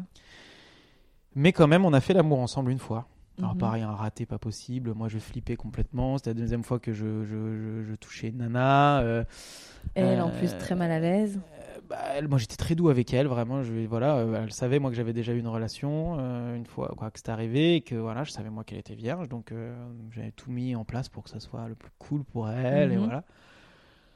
En même temps, quand ça dure euh, une minute douche comprise, euh, forcément, elle n'a pas pu euh, le oui, truc. ah, c'est difficile de se projeter là. Non, non, mais ça a duré deux Ouais. secondes. J'étais excité comme pas possible. Mais... Bien Et sûr. en fait, on s'est quitté juste après, donc on n'a pas pu recommencer. Mais quand même, ça, voilà, ça a duré très peu de temps. Assez, je pense, pour qu'elle perde sa virginité. Mhm. Et euh, après, ce qui se passe, aussi à 18 ans, bien sûr, qu'il s'est passé quelque chose. Alors, si j'oublie cette histoire-là. Alors, celle-là, oh, c'est moins glauque, mais on y va quand même. Avant, attends, avant tes 18 ans, euh, toi, c'est quoi ton rapport à ce moment-là? Alors, euh, dans ces années-là, c'est quand même le porno est quand même accessible. C'est quoi ton rapport à la masturbation, au porno? Alors, masturbation, je me, suis... je me souviens pas quand j'ai commencé. Ok. Pour moi, j'ai toujours été actif à ce niveau-là. Euh, Et euh, je me masturbe tout le temps. Je pourquoi tout le temps Tout le temps, je pense tous les jours. Ok, Voilà. tous les jours. Moi, je dis masturbation, tu montes un micro, donc c'est-à-dire un truc phallique. Écoute, désolé, les micros n'ont pas plaisante. formes. Ouais, ouais. Oui, ah, oh là, t'imagines. Alors, Le- non, non. Ok, donc euh, Euh, tous les jours. de- ouais, une fois par jour. Avant... Alors après, c'est devenu un truc avant de dormir sur pratiquement toute ma vie. Ok. Voilà, une fois par tous les soirs avant de dormir, ça me détend, ça me fait du bien, machin et tout. Euh, ce que j'ai arrêté de faire là dernièrement, mais bon, pareil, on pourra en reparler, Mhm. mais voilà. Mais en tout cas, à ce moment-là, oui, je me masturber très régulièrement. Et le, po- et le porno? Non, pas trop. Je pense pas qu'il y en ait beaucoup parce que j'avais pas internet dans ma chambre quelque part. Tu vois, aujourd'hui, Mhm. on a les, t'as le laptop là sur Bien ton sûr. lit et voilà, c'est parti. Euh, j'ai pas envie de me branler devant mon. quoi, comme dans les films américains où ils font tout ça sur leur bureau. Je, quoi, bon, moi non. Je. Il y en a peut-être qui font ça, mais. Confort, dans le lit. sous Ouais, je sais pas, il y a un truc, euh, voilà. Si, j'ai un rapport à la masturbation, euh, pénétration anale, en fait. Je fais beaucoup de choses avec, euh, avec, euh, avec, avec, mon- avec mes fesses, on va dire. J'adorais ça. C'était euh, ma petite Ok. passion à moi, c'est-à-dire que je chopais les objets les plus cool possibles. les plus phalliques Ouais, possibles phallique possible, ouais, voilà. Et, euh, et en gros, j'avais une activité assez régulière sur Et ça tout seul. tout seul. Voilà. Pas de, t'as jamais, euh, euh, parce que j'ai eu des invités qui, euh, avec le temps, vers la trentaine, etc. Toi, Ouais. ça a été très rapide? Ouais, ouais, ouais, ouais. Ok. Ouais, ouais, tout, tout seul, mais euh, dès l'âge de peut-être euh, 13 ans, quoi. 13, euh, 13, 14 ans, un truc comme ça. Ok.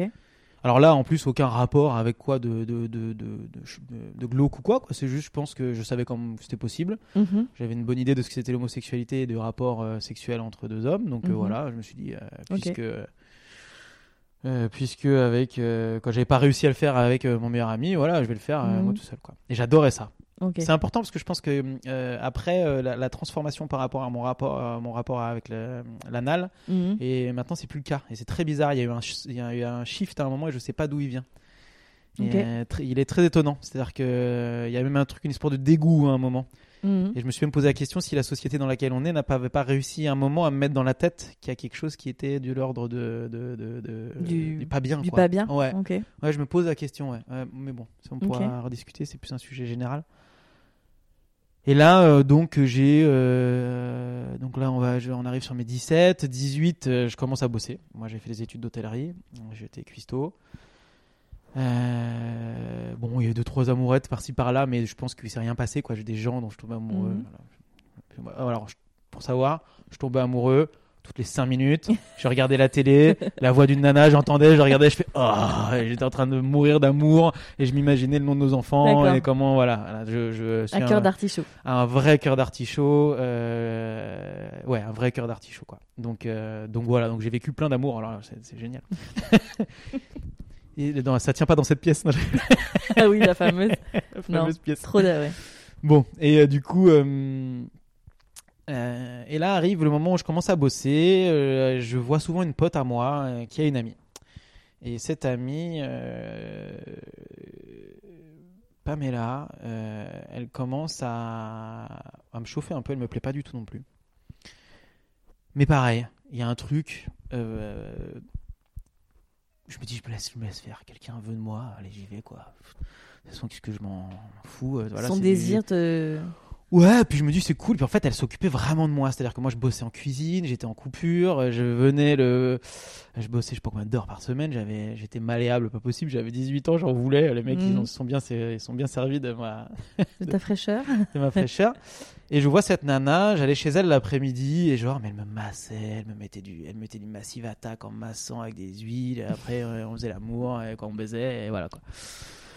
Euh, sauf que, euh, sauf qu'on on se protège pas. Mhm. Voilà. Et euh, ça dure très peu de temps, hein, ça, euh, ce moment-là. Et un soir, euh, je rentre de du boulot chez moi, euh, tranquille. euh, Tu vivais seul euh, Non, chez ma mère, là. Euh, je reçois un coup de fil. Et elle, me- quoi, elle, m'envoie un SMS, je sais plus quoi, euh, faut que tu viennes me voir, machin et tout. Euh, Je fais, écoute, là, je viens de rentrer, il est minuit et demi, je vais me coucher, quoi. Elle fait, non, non, faut que tu viennes me voir. Je fais, écoute, là, non, je suis désolé, quoi. Je... Elle fait, écoute, je suis enceinte. Je fais, ok, j'arrive, je prends un tacos, je vais la voir. Euh, Je me pose à côté. Moi, je dis ni amoureux, ni machin, ni rien. Donc, je me pose à côté d'elle. Elle me parle, elle me dit qu'elle est enceinte. Je lui fais écoute, voilà. Écoute, euh, je fais écoute, moi, euh, on n'est pas amoureux. J'aurais jamais dû le dire ça. Elle mais- était amoureuse? Alors, ouais. Je suis pas amoureux. On n'est pas en couple. à cet âge-là, moi, je veux pas d'enfant. Par contre, maintenant que c'est là, que ce soit pour un avortement ou un accouchement, je serai là. C'est pas à moi, je peux pas choisir, donc euh, voilà. Mais sache que je ne veux pas d'enfant. Ok. Voilà, j'assumerai s'il le faut. Il y aura rien qui sera machin, mais j'en veux pas. Donc je lui dis ça et elle me dit bah je vais pas avorter puisque euh, elle avait déjà eu un, un- un avortement un peu hardcore. Elle m'a raconté quoi c'est son histoire, pas si c'est Mhm. vrai et qu'elle voulait pas revivre ça, etc. Elle a- moi j'avais 18 ans, elle en avait 26. Ah oui, parce que j'allais te demander. Ouais, ouais, elle en avait 26 elle.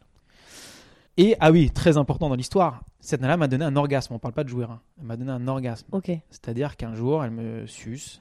Euh, J'étais sur le lit et il se passe un truc en moi. Je, donc je jouis comme d'habitude, on va dire, mais sauf que là non, je joue pas comme d'habitude. Ah, C'est-à-dire que j'ai l'impression d'être un petit mouchoir, un peu humide, où il y a trois gouttes d'eau dedans, qu'on a tellement retourné comme ça, que toutes les gouttes d'eau sont parties et que hop, j'ai remis à place. Je te jure, j'ai vu la pièce bouger en rouvrant les yeux comme si Ah j'avais oui. été secoué. Quoi. Un truc, mais Une fellation.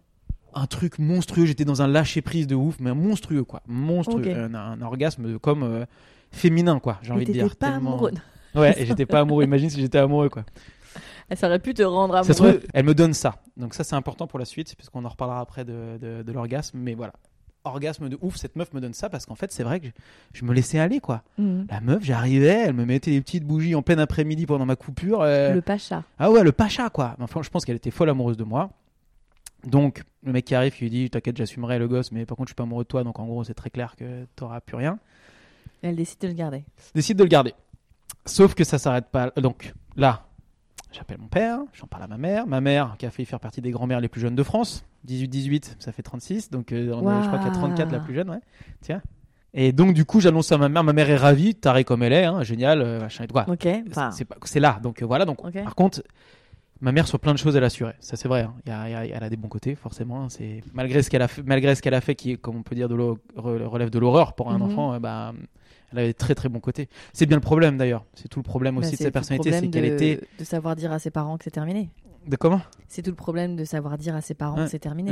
Quand la, rela- le- la relation est, est toxique ou en tout cas fait plus de mal que de bien, euh, évidemment, c'est toujours compliqué. euh. Tout à fait. Et donc du coup, bah, ce qu'elle sait faire, elle par contre, c'est assurer sur des moments où ça craint quoi. Donc là, bah c'est parti. En plus cette nana, six mois de layer de retard, ses parents qui la, su- su- qui la, qui la suivent pas sur ce projet-là, du coup, qui font, mais attends, mais toi, tu, t'es enceinte, on te renie quoi. À 26 ans? Ouais. Euh, et donc six mois de retard et au chômage euh, et euh, plus d'emploi depuis des mois et des mois. Donc du coup, Ah, euh, voilà, tu vois, c'est très dur de reprendre. Voilà, elle est dans la merde, complètement dans la merde. Donc c'est à moi de gérer. Donc moi je demande une augmentation, j'arrête de fumer. Euh, à l'époque j'ai pas connu la teuf et tout ça encore. hein. Donc voilà. Donc en fait, vous préparez. Bah, on prépare ça, c'est parti quoi. Je vais, je vais être papa, euh, c'est parti quoi. Qu'est-ce que tu veux, qu'est-ce que tu veux y faire? Ok. donc on l'appelle, on lui dit écoute bah voilà vu que t'as personne qui te soutient, nous on va te soutenir, Euh, la famille est prête. Euh, mon père le seul truc qu'il a dit, mon père est vraiment cool, hein. il m'a fait Erwan putain les capotes, voilà seule chose, il faut moi aller c'est parti maintenant. Allez voilà. Donc si j'ai eu la discussion mais trop tard. Ouais. C'est ça. Ouais. C'est là. Mais en fait je pense que moi j'en ai pas mis de capote, c'est que je me laissais tellement faire, tellement Ouais, aller à ce moment-là qu'il y avait un côté voilà où j'ai, elle a pas mis de capote au moment où on a baisé et voilà. Bon et du coup bah c'est parti.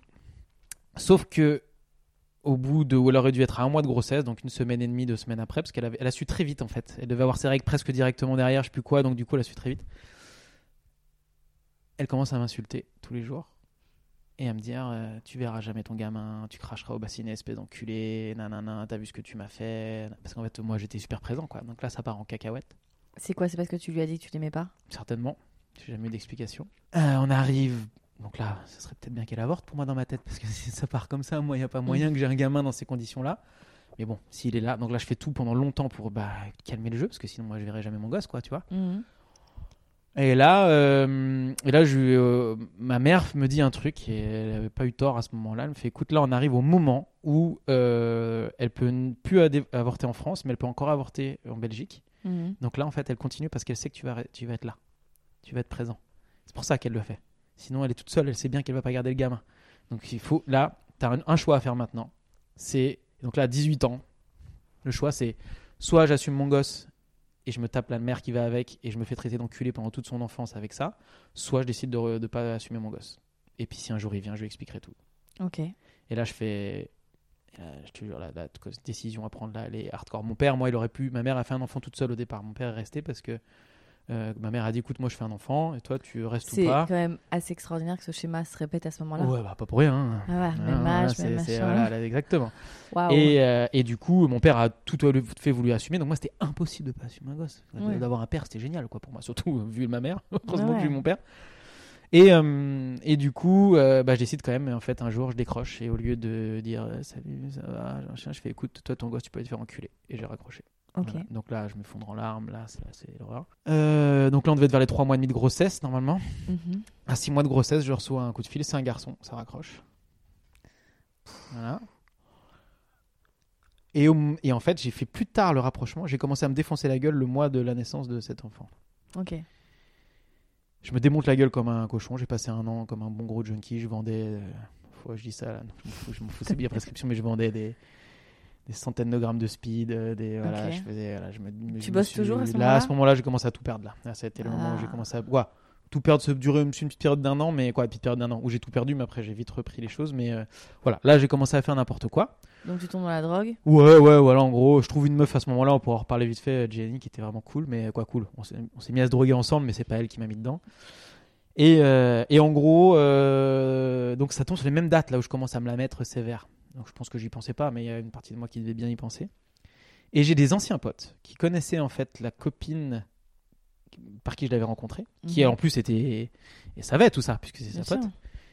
ils se sont dit putain mais Erwan il, il va pas bien c'est à cause de ça eux ils, ils comprennent que c'est à cause de ça parce qu'ils disent ça direct ils me voyaient Oui, plus du bah. tout hein, je les voyais plus depuis longtemps et là je reçois un coup de fil ils font Erwan t'as pas d'enfant elle t'a menti parce que moi je la voyais plus elle s'était barrée elle fait t'as pas d'enfant Donc elle t'a menti. et elle avait avorté une semaine après et c'est là où elle a commencé à m'insulter en fait Et donc quand elle t'appelle, c'est pas vrai? Rien n'est vrai et en fait pendant, la- pendant un petit moment où je la voyais je pouvais pas le savoir parce qu'elle était c'était quelqu'un qui était en, en surpoight donc euh, Oui. impossible de voir les débuts Non, de puis même t'as grossesse. des grossesses qui. euh, Ouais, puis elle, même à, à- tu vois, même à 5 mois, je pense qu'elle, j'aurais pu continuer à me dire, là, je vois rien, machin et tout, quoi, tu vois. Waouh.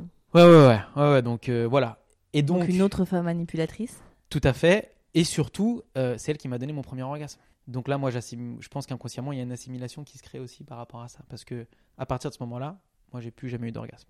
D'accord. Voilà. De ma vie, là, j'ai des jouissances. Ok. Je jouis, c'est sympa.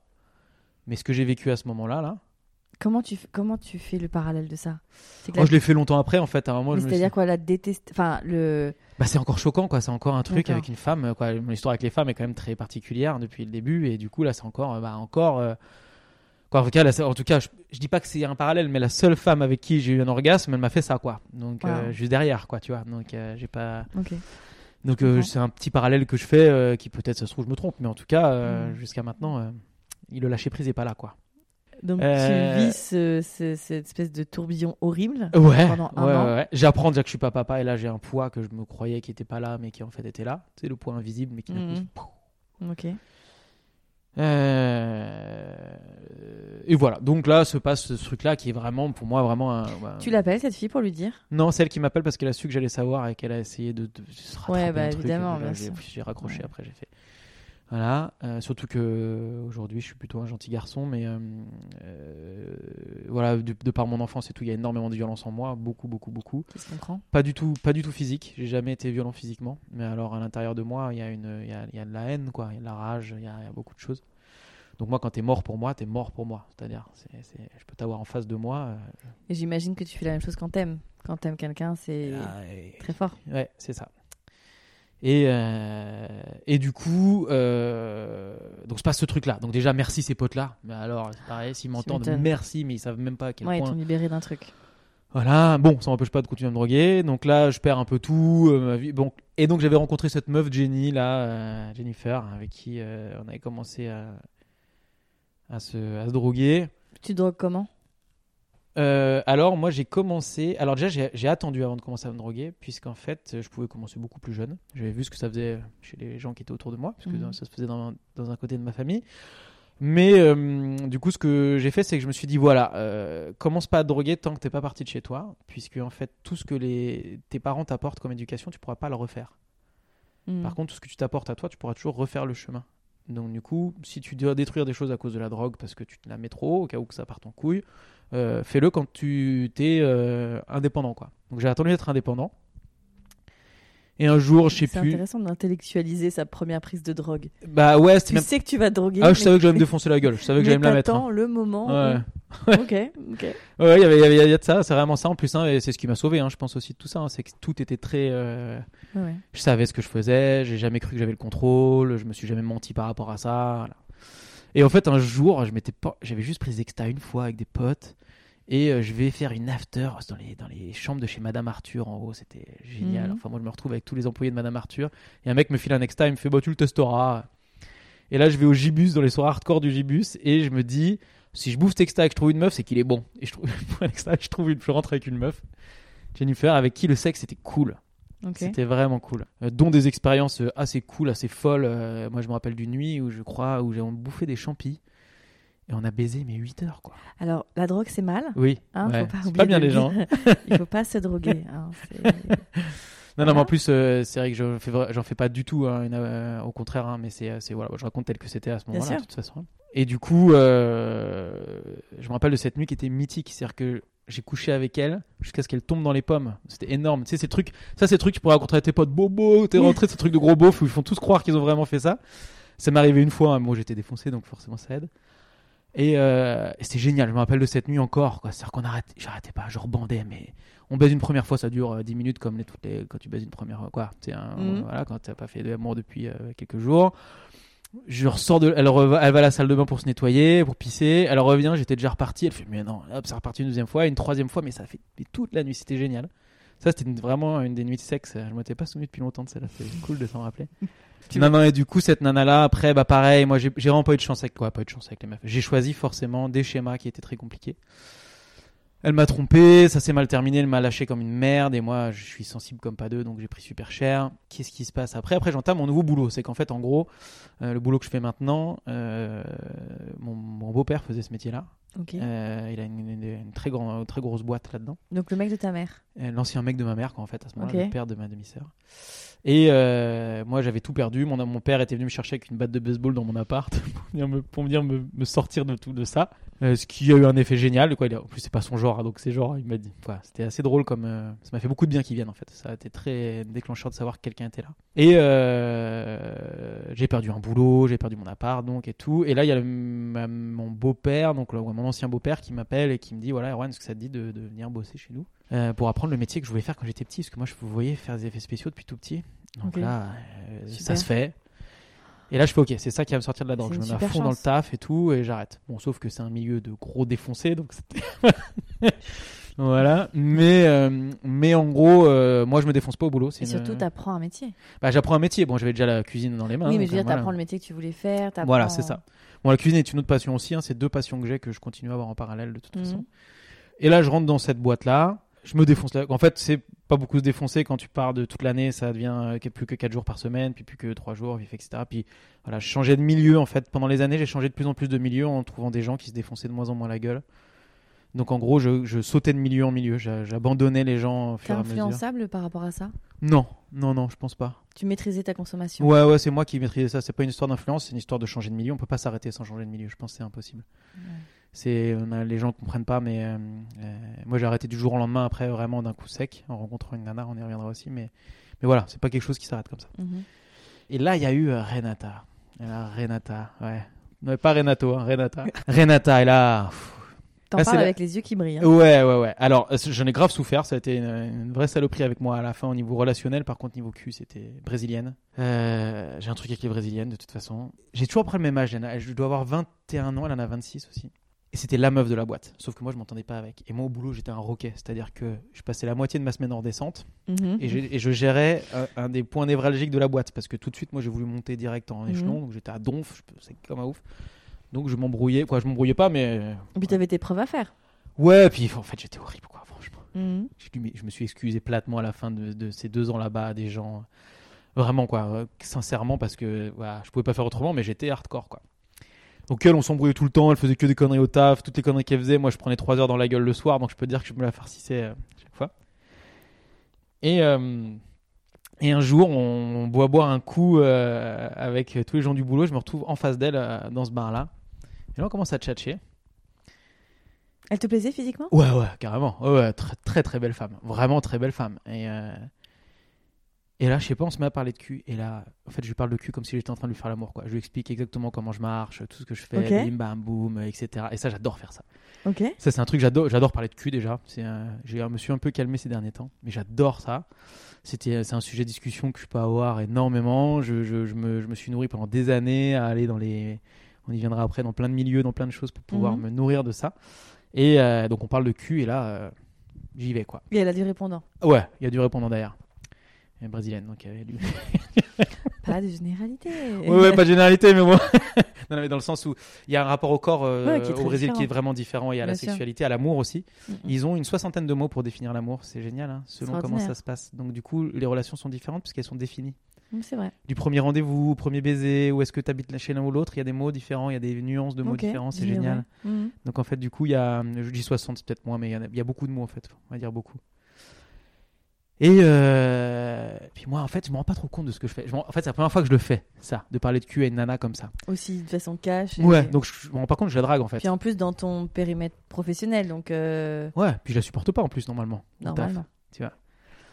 Et euh, tout le monde se barre, on continue, on va dans un autre bar, un troisième bar. Et moi, naïf comme je suis, je la raccompagne chez elle. Elle a sa porte, je fais salut. Elle me chope le bras, elle fait mais tu crois que tu vas partir Et là, elle m'emmène. chauffé toute Elle la m'en- soirée. Ouais, voilà, bah, je fais toute la soirée, elle m'emmène et tout. Et euh, moi, à ce moment-là, j'ai beaucoup de mal à mettre des capotes euh, parce que je- ça me faisait débander. Donc, du coup, il n'y a pas de pénétration, mais il y a euh, Tout ce qui va avec. cuni, machin. Moi, je suis- j'étais à l'époque, euh, j'étais fou furieux du cuni, donc j'en faisais tout le temps, tout le temps, tout le temps. Et donc, j'adore ça, machin et tout. Et puis, pendant longtemps, en fait, on n'arrive pas à faire l'amour euh, de façon euh, avec pénétration, on va dire, puisque, pareil, bah, la capote, ça venait pas, quoi. Mhm. Et en mais euh, ça arrive assez vite. Euh, et en fait, relation cachée au boulot. Donc Bah, déjà sûr. très excitant. Et on baisait, mais tout le temps, quoi. Tout le temps. Puis li- libre avec son corps plus vieil que moi, expérimenté. Euh, et on ne s'arrêtait pas, quoi. On s'arrêtait pas. C'était chez elle, chez partout. On pouvait trouver. On, voilà, on baisait. Et c'était génial, quoi. Ça a duré 3-4 mois comme ça. Mhm. Puis après, moi, j'ai commencé à tomber amoureux, vraiment, quoi. Je commençais à vraiment être. euh, Mais c'était quelqu'un qui, qui. Il y a un schéma qui se répète, c'est que j'ai entendu un de tes, de, de- de- de tes invités qui a dit ça un peu, mais moi, c'est un peu ça. C'est les nanas euh, euh, qui n'ont pas eu de père, ou alors euh, qui ont. Ah oui. Dont le père était. Dont le père est, ben, elle, son père était parti acheter des clopes, vraiment le, le, le basique, là. Est jamais revenu. Et du coup, bon voilà, il y a ce schéma qui se répète chez les nanas que j'ai eu. Et donc, elle, après, bah, en fait, c'est. Moi, j'ai une peur de l'abandon, panique, euh, etc. Puisque aussi, ma mère m'a aussi abandonné à un moment de ma vie où elle a disparu quand j'avais entre euh, 4 et 7 ans, ou 6 ans, je crois, 6 ans, euh, etc. Donc, euh, voilà, il y a eu il y a une très grosse peur de l'abandon. euh, Avec des nanas qui sont pas rassurées de leur côté. Voilà, et elle, elle m'a. En plus au boulot, donc tu vois, on, on se voit au boulot, donc là ça a été, ça a été l'horreur.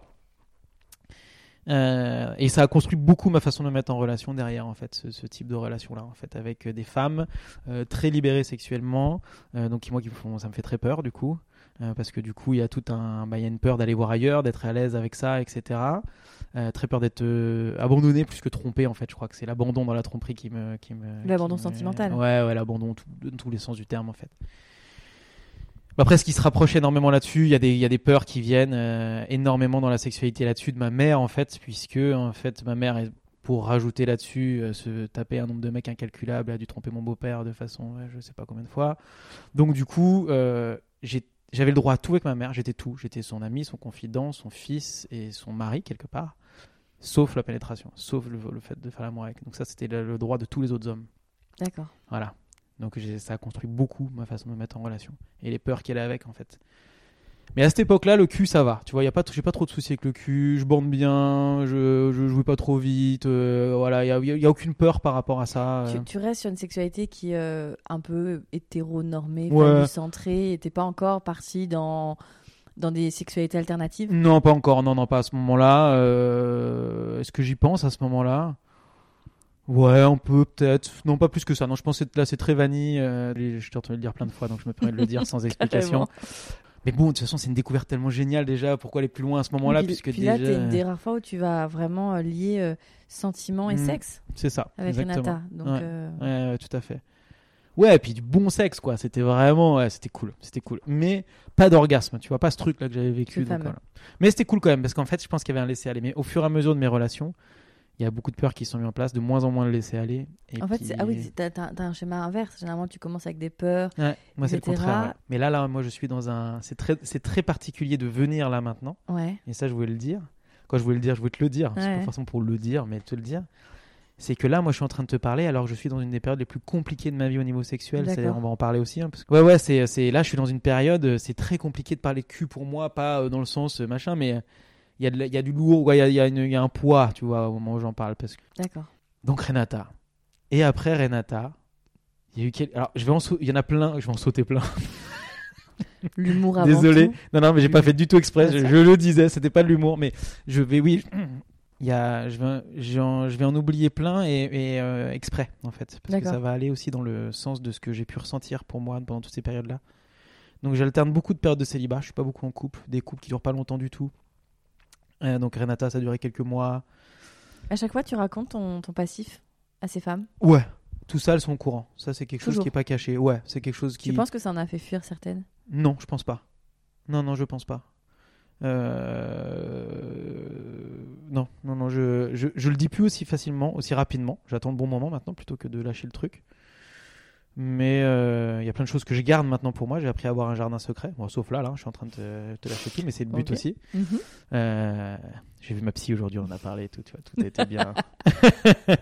C'était le sujet. T'as eu la valide Et du coup, Donc, t'as cette période là où t'alternes des nanas, Ouais, mais c'est pas des Bah, histoires. pas vraiment, mais en plus je le tente pas tant que ça. euh, voilà, il y a Ouais. pas, c'est un peu, c'est un peu le désert. Parce que en plus ta séparation avec Renata, moi, me, me, me détruit quoi. Je suis, ça dure combien de temps cette période? Je sais pas, je pourrais, ah, euh, ah si, je pourrais dire, attends les âges, tac, tac, tac, 3 ans, Mhm. 3 ans. Et là, je me mets sur Adopte un mec. Adopte un mec arrive. Bien je suis au tout début. Et il faut savoir que le que le que Adopte un mec, euh, moi, ce que j'ai entendu, c'est que les mecs qui ont monté ça, le premier milieu qu'il y avait dessus, c'était tout le milieu gothique BDSM parisien qui a été mis dessus. Donc euh, et donc j'y ai toujours été par alternance dès que je suis plus en couple. Euh, et là, je tombe sur Christelle.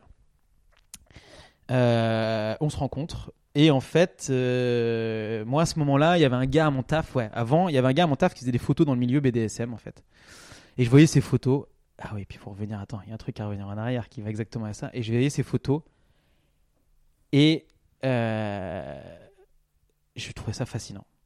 Mais en fait, cette fascination était déjà arrivée avant. Parce qu'en fait, Génération Matrix, Le grand moi, le moment où elle suit le lapin blanc, elle arrive dans la, dans la soirée où il y a Rob Zombie qui passe là, et qu'il Mhm. y a tout le monde en cuir vinyle latex. Je me rappelle être dans mon fauteuil, être comme ça, donc je dois avoir 14 ans à ce moment-là, Ouais, et faire un jour, je serai dans cette soirée. Celle-là, Voilà. là. J'ai kiffé direct. D'accord. Mais un truc de ouf. Donc euh, le vinyle, les matières, etc. C'est pas le côté matière, c'est l'ambiance vraiment dark, euh, sexuelle sans être sexuelle. Il y a un truc vraiment, tu vois, il y a, il y a quelque chose qui Oui. est qui vient racler au fond là tu vois vraiment quelque chose qui est vraiment dans le dans le background du background du Mhm. background donc vraiment c'est j'ai vraiment kiffé cette ambiance et donc ça m'a suivi très longtemps et j'ai dit et j'ai même dit je me rappelle soit je lui j'irai soit j'organiserai un truc comme ça c'était vraiment dans ma tête c'était euh, très clair et donc, euh, Donc ce mec fait des photos, ça te fascine? Ouais ça me fascinait un mec avec qui je m'entendais pas du tout au taf mais euh, mais voilà du coup euh, je voyais ses photos je disais putain c'est trop cool et je rencontre cette meuf et en fait elle est serveuse aux nuits élastiques donc je sais pas si tu connais ces Alors soirées là non, je n'ai pas ce plaisir. voilà.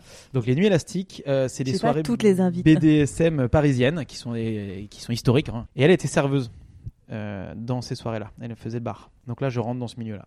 Et là, mais là, Révélation? Bon le kiff. En fait, moi sexuellement, on va être très clair, j'ai très peu pratiqué à ce niveau-là. Par Mhm. contre, j'étais fasciné. Et donc, je me suis mis, j'ai mis ma petite, mon petit habit de sociologue en cuir vinyle latex, et j'étais là, monsieur, pourquoi? Pourquoi tu fais ça et pourquoi tu fais ça? pourquoi, pourquoi tu fais ça? Pourquoi tu fais ça? Adoré ça. Ça a été génial.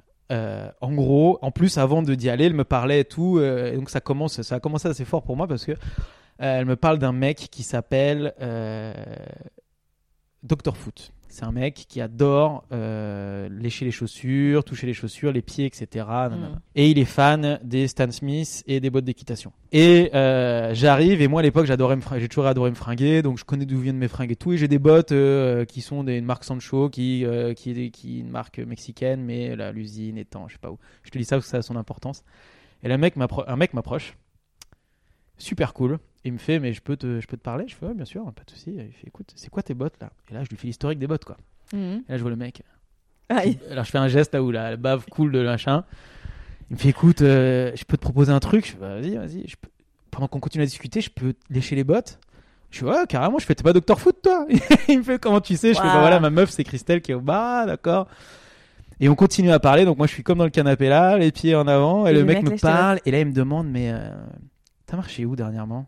Alors je lui explique ma journée, et là il m'explique que son délire, c'est de ma- savoir quel in- sur quel insecte j'ai marché, c'est ça qui l'excite, tu vois, les Ok, insectes. donc là on est vraiment très loin. Ah, c'est spécial, quoi. On est sur des gens qui ont des spécialités. euh, ouais, ouais, on est... ouais, mais il y en a plein en fait.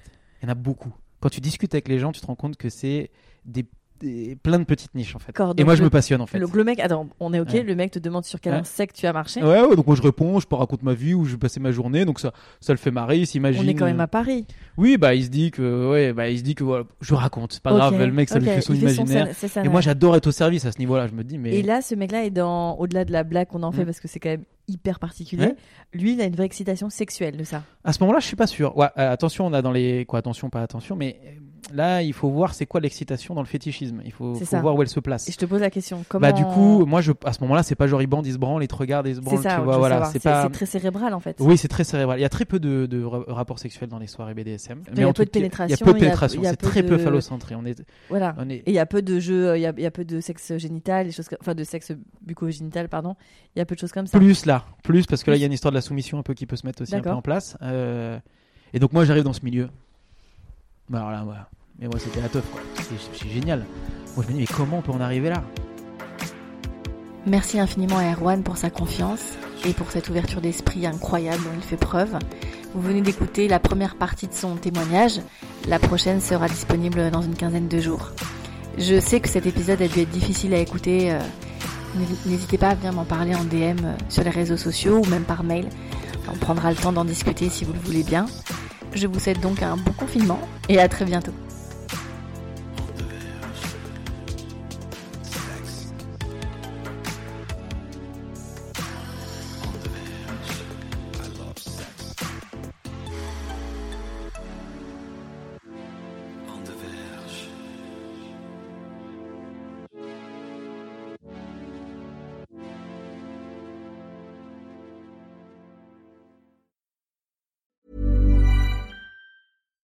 When you need mealtime inspiration, it's worth shopping Kroger, where you'll find over 30,000 mouthwatering choices that excite your inner foodie. And no matter what tasty choice you make, you'll enjoy our everyday low prices, plus extra ways to save, like digital coupons worth over $600 each week. You can also save up to $1 off per gallon at the pump with fuel points. More savings and more inspiring flavors make shopping Kroger worth it every time. Kroger, fresh for everyone. Fuel restrictions apply.